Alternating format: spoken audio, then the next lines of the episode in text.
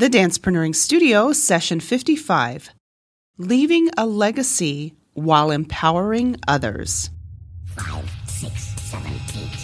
Hi there, and welcome to another session of the Dancepreneuring Studio, Session 55. My name is Annett Bone, and the Dancepreneuring Studio is the place where dance inspires life and business. Every other week, I get the privilege of bringing you some of the best and creative minds who are connected to the art of dance as they share their stories, their ideas, strategies, and tactics to help move your life and your business forward. It is a beautiful day in Southern California. I know I talk about the weather a lot, right? this is this is about the extent of the small talk that I like. If uh, if you've been listening for a little while, and if you know me, you know I do not like small talk and surface conversation. But I always seem to talk about the weather on these intros. But anyway, I just so appreciate when it's nice out, especially since I think it was last week or the week before where it was just so windy and just way too windy. I don't mind the wind so much like when I'm in Hawaii. The last time I was in Hawaii, the wind was it was really pretty intense, but it was warm. So I didn't mind it so much. But here it's a little bit different. And I know other parts of the country are getting snowed in, so I guess I shouldn't complain too much, right? anyway, going on to our session this week in our Step to Success segment, what are you afraid of? In our Dancer's Dialect segment, stacking versus packing. In our Freestyle Flow segment, ballet and snowboarding. And in our feature presentation, Leaving a Legacy While Empowering Others, my interview with Kaba Modern creator, president of Culture Shock, and from the Kinjaz, Arnel Calvario. Let's go. Hi, everyone. This is Arnel Calvario from Kinjaz, founder of Kaba Modern and president of Culture Shock LA and Culture Shock International. And you're listening to another session of the Dancepreneuring Studio with Annett Bone. It's profitable to be skillful and wise. Welcome to this week's Step to Success. A step to your success is anything that moves your life and your business forward. Whether it's an app, a book, or an idea, you can apply something today that will help you succeed. Today's Step to Success is a book I recently read called Art and Fear Observations on the Perils and Rewards of Art Making by David Bayles. It was recommended to me by my dance trainer, and this book would have come in so handy many years ago. This book talks about how art gets made, why it doesn't get made, whether it's out of fear or something else, and the difficulties that artists go through in the creative process. I definitely resonated with this book and I was very encouraged by it. Art, whether it's dance or something else, takes consistent and persistent action, and not everything you create will just magically happen. But in the process of the consistent and persistent action, going through the frustrations, questioning things, and not seeing things go very smoothly, something wonderful can still be created. And now, Life and Business Connect with the Dancer's Dialect. The dancer's dialect is the dancer's language. I share dance terminology and concepts across different genres so you can see the correlations in your life and in your business. There are times when I'm taking dance classes that I feel so excited about concepts that I'm learning and experiencing because of the results of the effort that I put in. And the most recent ballet classes I took were so fulfilling because, first and foremost, of course, I'm grateful for the opportunity to take class and learn. But secondly, when I can take a correction and apply it and see the manifestation of it, it is so gratifying. At the barre, when we were balancing in passe, the teacher was talking about the difference between stacking your body, your muscles, and uh, aligning yourself so that everything does align versus muscling your way through the different movements and the technical steps. She referred to younger dancers that she works with, advising them that if they can be aware and know how to stack their body and use what they have, then they don't have to use muscular strength to get the movements. And then she contrasted that with using Misty Copeland as an example, who is built so that she uses muscles for her dancing. She muscles her she she's actually said she muscles her way through her dancing. you can do both, but she was emphasizing what I call effort economy, meaning you use the effort necessary for execution and you don't expend unnecessary energy. Stacking versus packing is what I call it. And now anything goes with Freestyle Flow. What's on your mind today, Annett? What does snowboarding have to do with ballet? Nothing until I caught a segment of the X Games and there was an interview with Oh, I hope I say his name correctly. And if I butcher it, I apologize. I think it's pronounced Iouri Podladtchikov. And I'll just link it in the show notes at AnnettBone.com forward slash 055. He is a multiple X Games medalist in snowboarding. And he was talking about what he could do in the off season to improve his snowboarding. And guess what he said? He took up ballet. He wanted a less aggressive approach that he could apply to his snowboarding. He wanted to make his snowboarding more interesting and develop a quality of ease, which he thought ballet would help him with. So he brought beauty into snowboarding. Who knew? Now that you're warmed up, get ready to go full out with our feature presentation.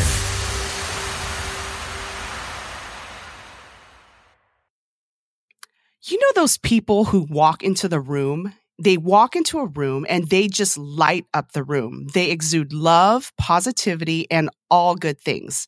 That is totally my next guess. I discovered him about two years ago when I went to a dance showcase at Boogie Zone Utopia, and I knew I was at the right place at the right time because first, I got confirmation that I had been away from the dance scene way too long. And secondly, I so resonated with what he said about art and dance being for the community. My featured guest today, I'm so thrilled to have him, is Arnel Calvario, Dr. Arnel Calvario, actually. He's also an occupational therapist. He's the founder of Kaba Modern, which was made famous by America's Best Dance Crew. Um, he's also part of Kinjaz. He's worked with Fanny Pak and the Beat Freaks, which are two other crews that I absolutely love. He is also the president of Culture Shock LA and Culture Shock International, and he's been all over the world teaching, judging various dance competitions, and he's obviously a very influential figure in the California dance scene. He's all about promoting community, positivity, and artistic expression. His signature Roots Before Branches masterclass on the history of hip hop is a must take class for anyone that takes dance. Arnel, are you ready to go? Yes. Oh, awesome. Thank you so much for joining me. I'm, you know, I've been wanting to do this for such a long time to have this conversation and just to pick your brain about all the cool things that you do and your just your influence in the dance community, I think is just remarkable. I found it hard to believe that you were a shy kid with self esteem issues, and dance helped with that. But would you say anything else helped with overcoming your shyness? Um, I think definitely it was. Um, well, it definitely required like someone to believe in me because I um, was such a fan and admirer of hip hop dance culture. I mean, I would just watch my cousins as older poppers and um, my older cousins as poppers, and I would see lockers and b boys and b girls just sessioning out, whether it's in the park or at school. But I never really felt cool enough to do it. So, so I was shy, you know, and I, I'm the oldest of my siblings. So I, I always felt like, you know, eh, uh, a role model for them, but I never really had an older brother or older sister. So it wasn't really till junior high that, you know, someone noticed me and said, Hey, you can dance. And I started like, you know, um, exploring a little bit at the school dances. And then in high school is when I finally brought um, had enough gusto to kind of put a crew together.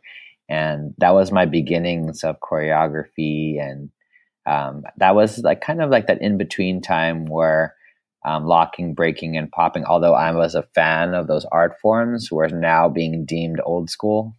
And the new school of like party dancing was very, very, you know, really rampant and uh, very popular. So everybody was into that. But I was a fan of of all of it. So um, even in the beginnings when I was choreographing, I would kind of incorporate a little bit of both.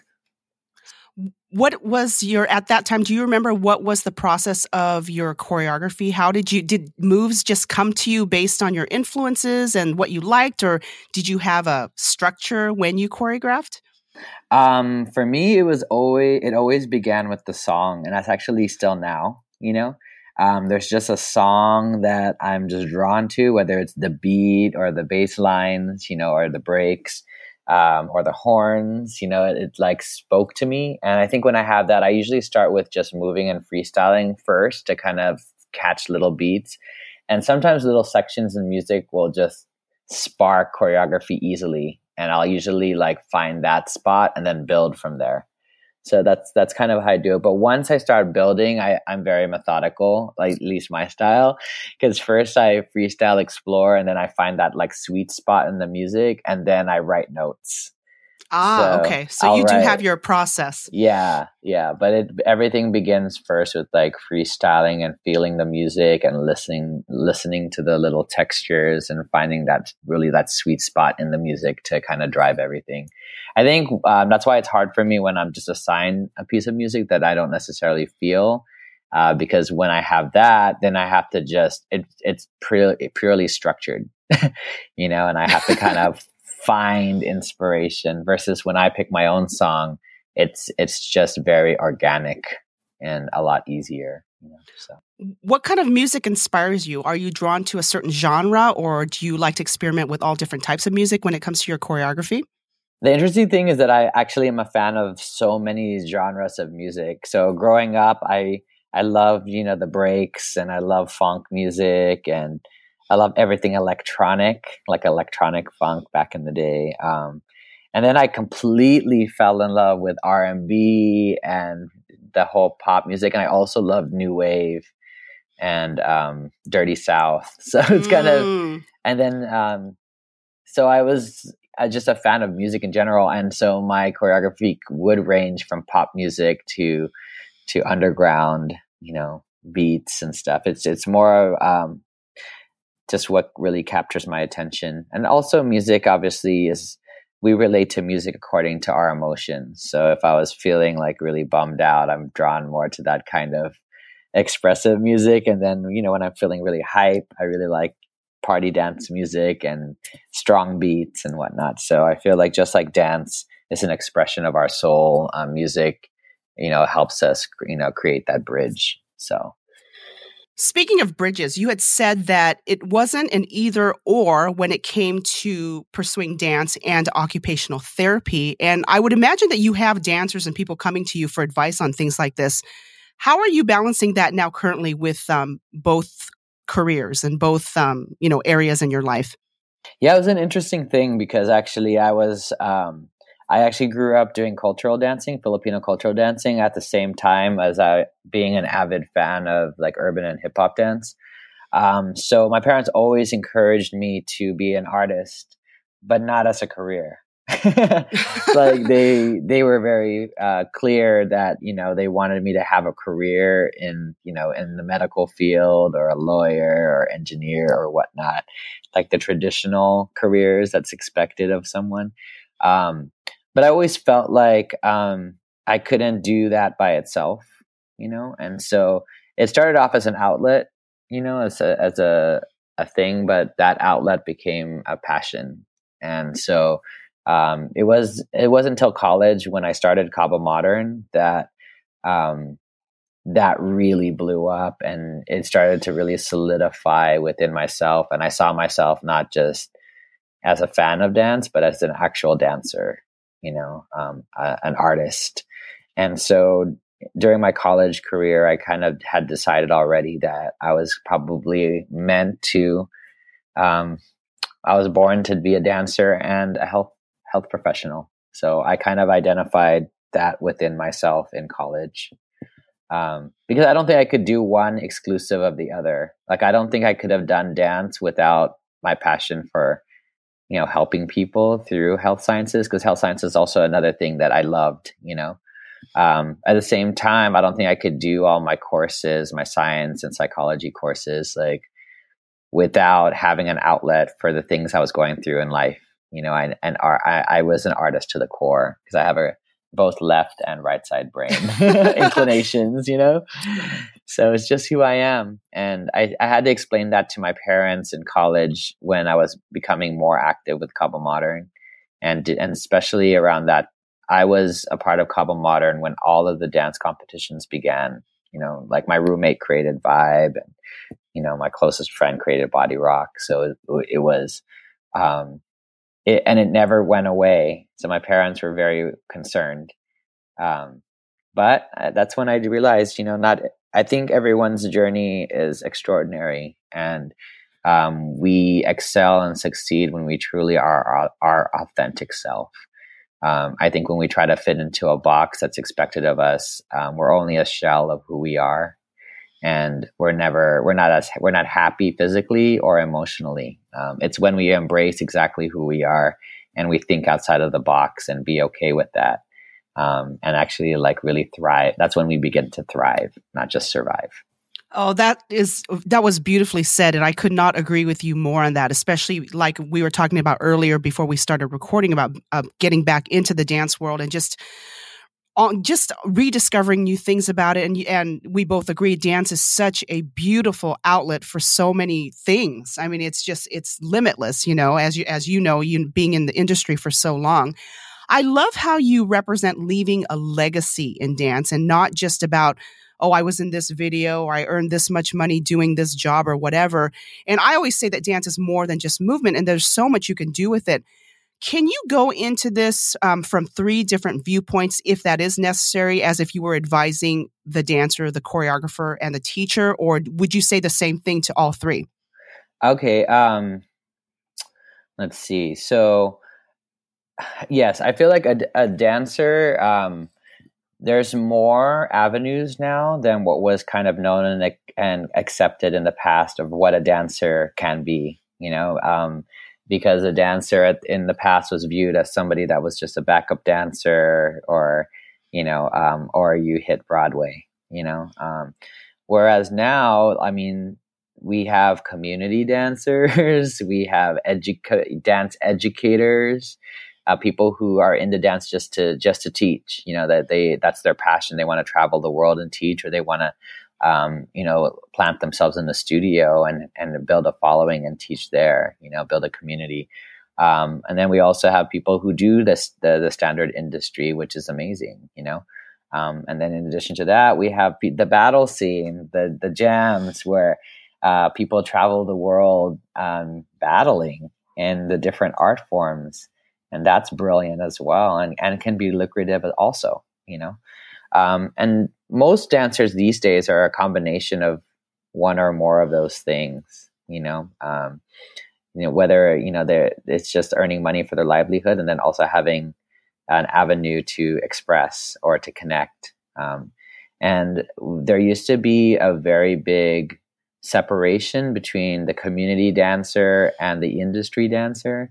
Um, it's now becoming where the community dancer can also be the industry dancer and, and vice versa. I mean, it's um, people can dance in dance teams in our community, but also be booking tours and traveling the world. And also, we have people who are traveling the world teaching, uh, but they also belong to a, a, community dance company or lead one. So um, it's the opportunities as much grander now and because of youtube and social media um, we're more connected. Um, but what's also the danger of that is also originality you know and uh, keeping things really really fresh you know because there's so much exposure it's almost overexposure and so it's hard it's harder to grab someone and sus- grab and sustain someone people's attention. It takes a lot more work it's a different animal now. Um, but I feel um, that there is a big difference, like you said, between booking things gig to gig or performing things performance to performance or competing for that trophy. Um, I think those are like um, nice little bookmarks in our journey, uh, nice little moments. But what's really long lasting is the legacy. It's how you how do you make people feel? If you're a performer, um, are you inspiring people with a message? Are you connecting to people's souls? You know, are you telling a story that needs to be told?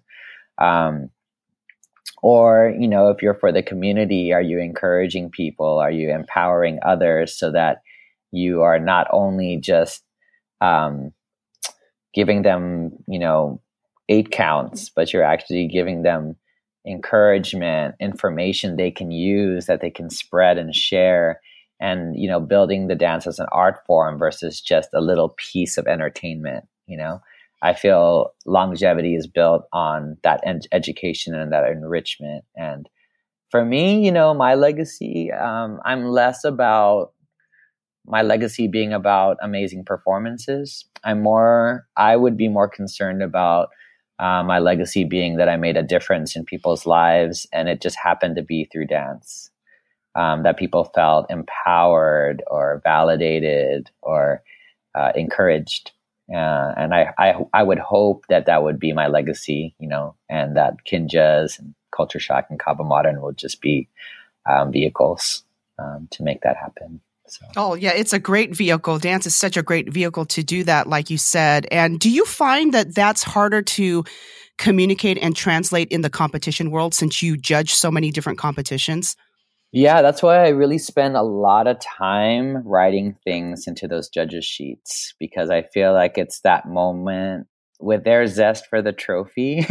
it's a, also an opportunity, a window of opportunity to share words, you know, um, to help them grow as artists and also as people, you know. So um, it also creates a bridge for them to talk to me after a competition as they ask for critiques or encouragement or advice, I can plant seeds on like the energy I got from your stage, energy that I see now, you know, I, I can kind of talk about that and encourage them so that they can grow not only as dancers and artists, but as leaders and people. Um, so it's harder. It's harder uh, for competitions and it's harder for industry gigs because it's so fast paced and it's from one to the next. And you know you have one competition with you know 15 videos and they're like all watched and viewed for maybe two weeks and then it's on to the next you know? Mm-hmm. um, so i feel like um, it's tough but it's not impossible you know? They they're all like add up if it's done with the right intention. Um, but there's no replacement for like face to face personal because the, there's an energy exchange there that's just um, you know hard to replace anywhere through media or anything else. That is so true. That is that i, I couldn't agree more with that. I remember back when Culture Shock just started, I wasn't very familiar with the organization because I I was just getting out of dance at the time and I had a few friends that were actually a part of it and now you guys are all over the world and what has been the best part and the most challenging part about being involved um, in culture shock and, you know as much as you have and and you know being the president and can you share some best practices as to what has contributed to its longevity I think what has been what um, what has contributed to longevity is the unwavering dedication and of selfless leaders.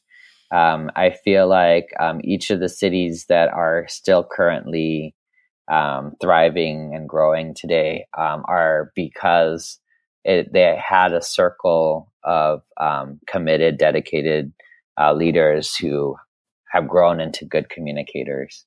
And um, it takes definitely a, a, certain amount of selflessness in order to really cultivate uh, a team of amazing dancers that will carry on your legacy forward. Uh, and we have that. Our founder Angie Bunch is still involved, and you know she's she started it in San Diego, um, and now she's transitioning to just the international um, board um, to to be able to grow the organization. And for myself, you know, I I started out training with San Diego, so by her being active and teaching and talking to the dancers and empowering all of us, she had no idea that she empowered me. You know, after my Kaba Modern days to to audition for LA and from LA now to be the president and now the international president. Um, those were all ripple effects of dedicated leaders who made the extra effort to see their students as people, not just as numbers coming through, um, not as just as dollar signs coming through a space, but as uh, really cultivated a community. And all of us that used to take those classes are now the leaders of the different cities. Because um, DC's leader trained in that same space. Uh, same thing with Chicago. I mean, it's like we're all we're all um, transplants from different areas who believe in the same vision of using dance to do something beyond yourself. Um, but in them, and and it's interesting. Although it's an outreach organization, you know, we pride ourselves in artistry because we we have to inspire in order to to reach. You know, so um, yeah, I'm really really grateful, especially Culture Shock LA right now. We're very blessed with good-hearted, hardworking, selfless pe- artists who um, just happen to be brilliant dancers. You know, and we've filtered out a lot. You know, it, it took years and years of figuring out what energy we wanted and what was most important, and we've had to turn away in recent years some amazing talent to protect the energy so that our energy is very strong it's very unified it's very everyone's on the same page although we're different people we we all are on the same page. Um, so when you have that your reach can be a lot more rich um, and you can make uh, more powerful um, ripples. So it's been we're we're in a sweet spot right now. Um, the challenge is although we have a plethora of amazing dancers it's it's um, having the resources to kind of to grow you know the, the financial resources because like with Culture Shock LA we we do in school and after school programs and the districts have just cut funding so much that we have to literally save those programs with grants. And our instructors you know we pay them um, but in order to like for them to make it a career we we need to grow the funding more so that um, although they would love to do it for free or do it for like you know $25 an hour or whatnot it's they can't live off of that. And so they have to take other jobs. They do have to do other things but they're the best people you know they're the best they're the ones who care. So um, the challenge is for us to raise enough money so that the people who care can do their job and make a difference. And so that's where we're at right now just you know um, applying for grants, doing fundraisers, you know, garnering support from the community and uh, expose, uh, expanding our visibility. So um, hopefully, we'll also have a space. You know, San Diego has a space. Uh, right now, we're we're very, very, very fortunate to um, be um, under the roof of uh, Boogie Zone Utopia, um, who also are in line with our vision of um, community and and building up and uh, supporting the community. So they've been very um, supportive with letting us use their space. But I feel like our programs will eventually need a space of its own, you know, probably in another community that needs us, you know. Um, so hopefully that's where we'll be uh, within the next five years.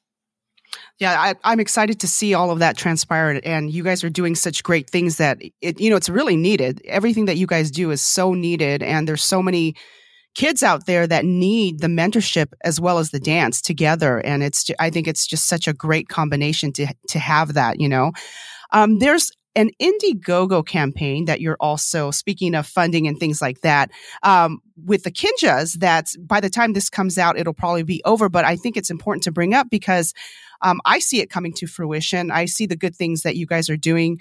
And do you want to tell us a little bit about what's going on with that?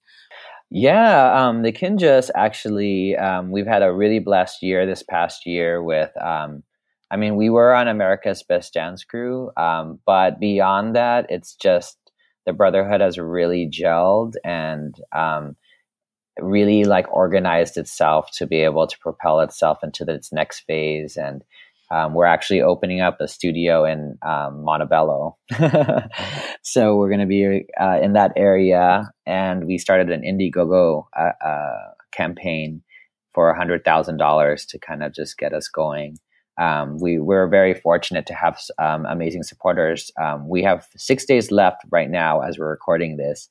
Um, but we're already at 86,000. So I'm, I'm confident we'll meet it. And if not, just the support has just really um, set us on a trajectory to really do good things. Um, the Kinjaz really are selected. They are some of the most talented, a collective of some of the most talented dancers in our community, but they're they're all positive minded. Like they were all individually carefully selected because there is no audition process for Kinjaz. Um, it's more about a vibe, uh, uh, a philosophy, um, uh, a positive energy that just has to naturally exist for us to invite you into the brotherhood. so, um, so yeah, we're we're blessed. We're excited. Um, Kinjaz obviously has so much overlap with Culture Shock LA, so both organizations will be helping each other. Um, you know, meet the needs and hopefully inspire the world as much as it can. So yeah, it's going to be exciting to see that all come together. And that's why I thought it was important to bring up because it's going to happen anyway. Why did you guys pick Montebello? Oh, uh, yeah, Monterey Park. It's like right in between Montebello and Monterey Park. It's because um, there's uh, one, it's close to where the founders live. and so um, after looking at so many spaces in East LA and um, even Anaheim, we were kind of exploring different. Um, they realized that there's so many schools, right? Schools and community needs in that area, and there's really no um, other studios in that particular area. And um, it's interesting because um, Monterey Park is so so Asian, but I think Montebello is very Latino, and and then downtown LA is only 15 minutes away, and that's completely diverse. So we were thinking we could really right be there in the middle, makes really some really big impact. So um, and there's really good food areas near there too. That's important, especially after you have long rehearsals and dance and you just want to eat, right? yeah. And we wanted to definitely like plant ourselves in a place that is close enough to any industry contacts that want to work with us, but in an area of need, you know, where there's actually a community need. So we can kind of bridge both, um, both kinds of uh, needs, whether like, you know, artists want to hire us for whatnot or use our space. We can be close enough to be available for that. But at the same time, we can more so really do our community programming uh, in an area that this, that has it's not being met right now. Um, so uh, it's it's kind of a, a big venture for us this next year, um, but we're ready and we have an amazing team in place to um, be able to run it, cultivate it, and grow it. And um, so we'll see. You know, it's going to be very different too, just the feel of it and you know it, it will have the discipline of what we know from martial arts but the fun nature and um, hospitality and positive energy that we want every person to feel when they walk into the building. Uh, we don't want to we purposely did not want to go and try to be another north hollywood studio. It's saturated there. We're not really trying to compete and uh, and you know go into a community that's already being served. We're more about what's a community that hasn't been served and, um, you know, how can we kind of do something very, very different? So. That's very exciting. I know it's going to be an awesome place. I'm looking forward to seeing it all come together. I absolutely loved taking your Roots Before Branches class. Can you go into that? I think the listeners need to hear about how important it is to study history and to see where you know things come from. I think it enriches your learning and your experience of when you continue to take classes and study different i mean it could be dance or anything else. Do you want to talk a little bit about that the importance of that? Yes absolutely um, i i believe in being a lifelong learner. So no matter you know how on top of your craft you may feel or you may be um, there's always room for growth. And in order to really like represent an art form where you know or any kind of craft whether it's um, like ballet ballet dancers know the name of their foundational moves you know that's why it's considered an art form. I feel like we need to apply that to all the urban and hip hop dance forms as well. Um, if you're doing locking or breaking or krump um, that's awesome you know take it to that new level you know do choreography but in order to like really preserve it and to really gain the respect, you know, universally, we need to know that we need to know the history behind those art forms, the essence, the spirit, why was it created, who created it? Because when we know those details, we really know our craft and it becomes more than movement. It becomes a dance that's part of a social movement. And um, I feel like the the downfall of hip hop dance in the past, when it really went underground, was because there was a lack of people who had the voice, you know, explaining that these are art forms, and so they were easily discarded as a fad. And they came back around. We're we're at a place now where dance is big, but it can easily we can go into the next thing where people are just into music and dance goes fades back into the background. But that won't happen if we know what our art is, that we can actually vocalize that, oh, you know what, I do locking and uh, locking was created here. It's an art form for this. And that's why it fits my soul. And that's why it could, you know, relate to you. Um, we become better educators. We become more informed artists. And when people also don't understand or they doubt why we dance, we can explain. Um, but we have to have that knowledge. And that's why I teach the roots before branches, because more important than choreography, I really want people to know the history and the meaning. Um, because in, in, my opinion, choreography is just movement. Um, movement becomes dance when it has meaning and purpose. And so I really feel that it's important for us to really take the time to not just know the moves, but know our spirit. What's the approach? You know, why was this art form even? Why am I liking this art form? It's because probably you're connecting to someone else, to the creators of this art form, why they create it. You're connecting to it. Your spirit connects to it.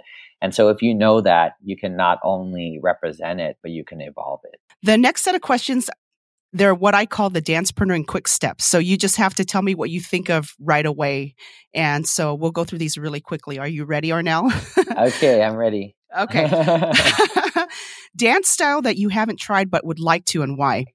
House. I'm really interested in house. I'm scared of it, but um Uh, but I have started. I go to open house. I started to just delve into take some steps into open house on Wednesdays. So um, I house is because it even in its creation, it was meant to be an art form that was free.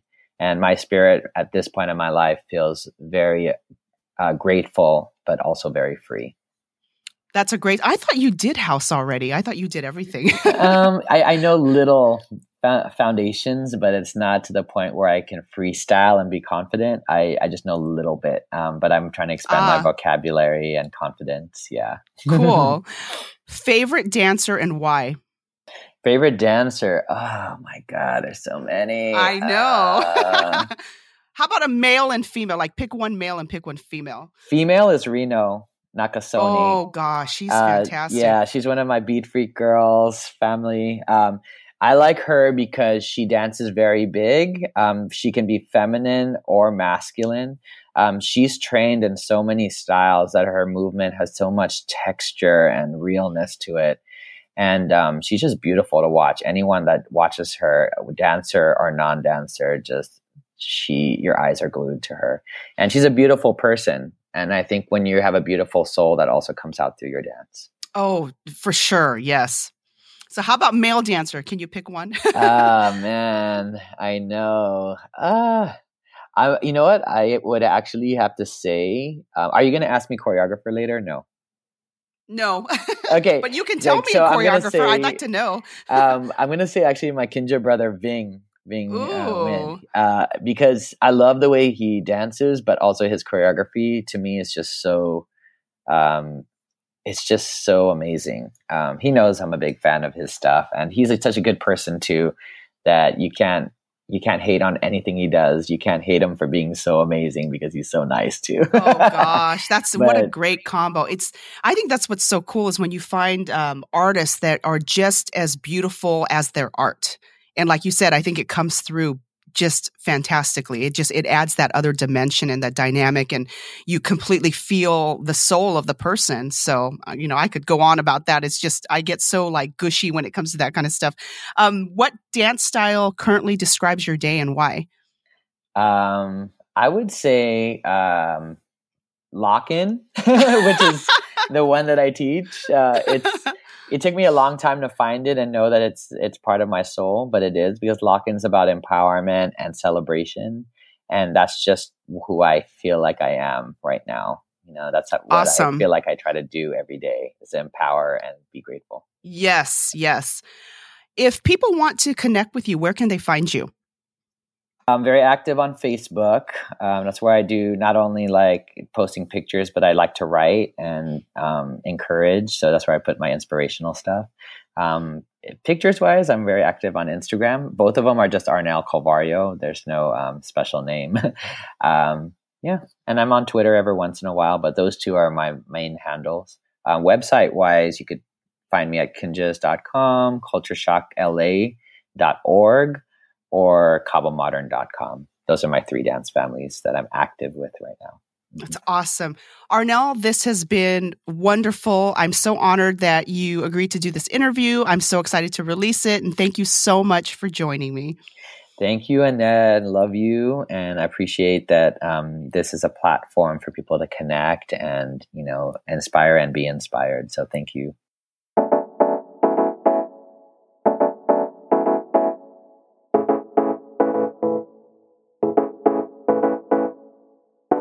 To think that leaving a legacy only referred to leaving some sort of financial provision for your loved ones and for people that were close to you.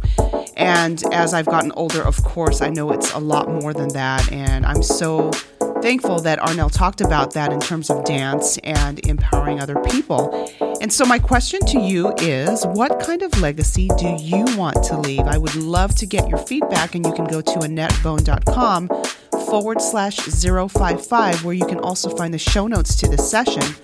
And if you found this podcast helpful, and if you've listened to any of the other sessions and you found them, them helpful, I would really appreciate if you went to iTunes or Stitcher Radio and rate, review, and subscribe to the podcast. And that way I can continue getting the word out and help more people. And I'd love to give you a shout out on a future session of the Dancepreneuring Studio.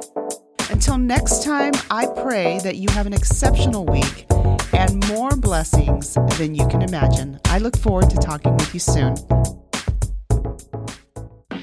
Thank you for listening. This has been a session of the Dancepreneuring Studio. Find the archives of this show at AnnettBone.com slash podcast or on iTunes. Contact Annett at AnnettBone.com. This podcast copyright by AnnettBone.com and Dancepreneuring.com. All rights reserved. The Dancepreneuring Studio is the place where dance inspires life and business.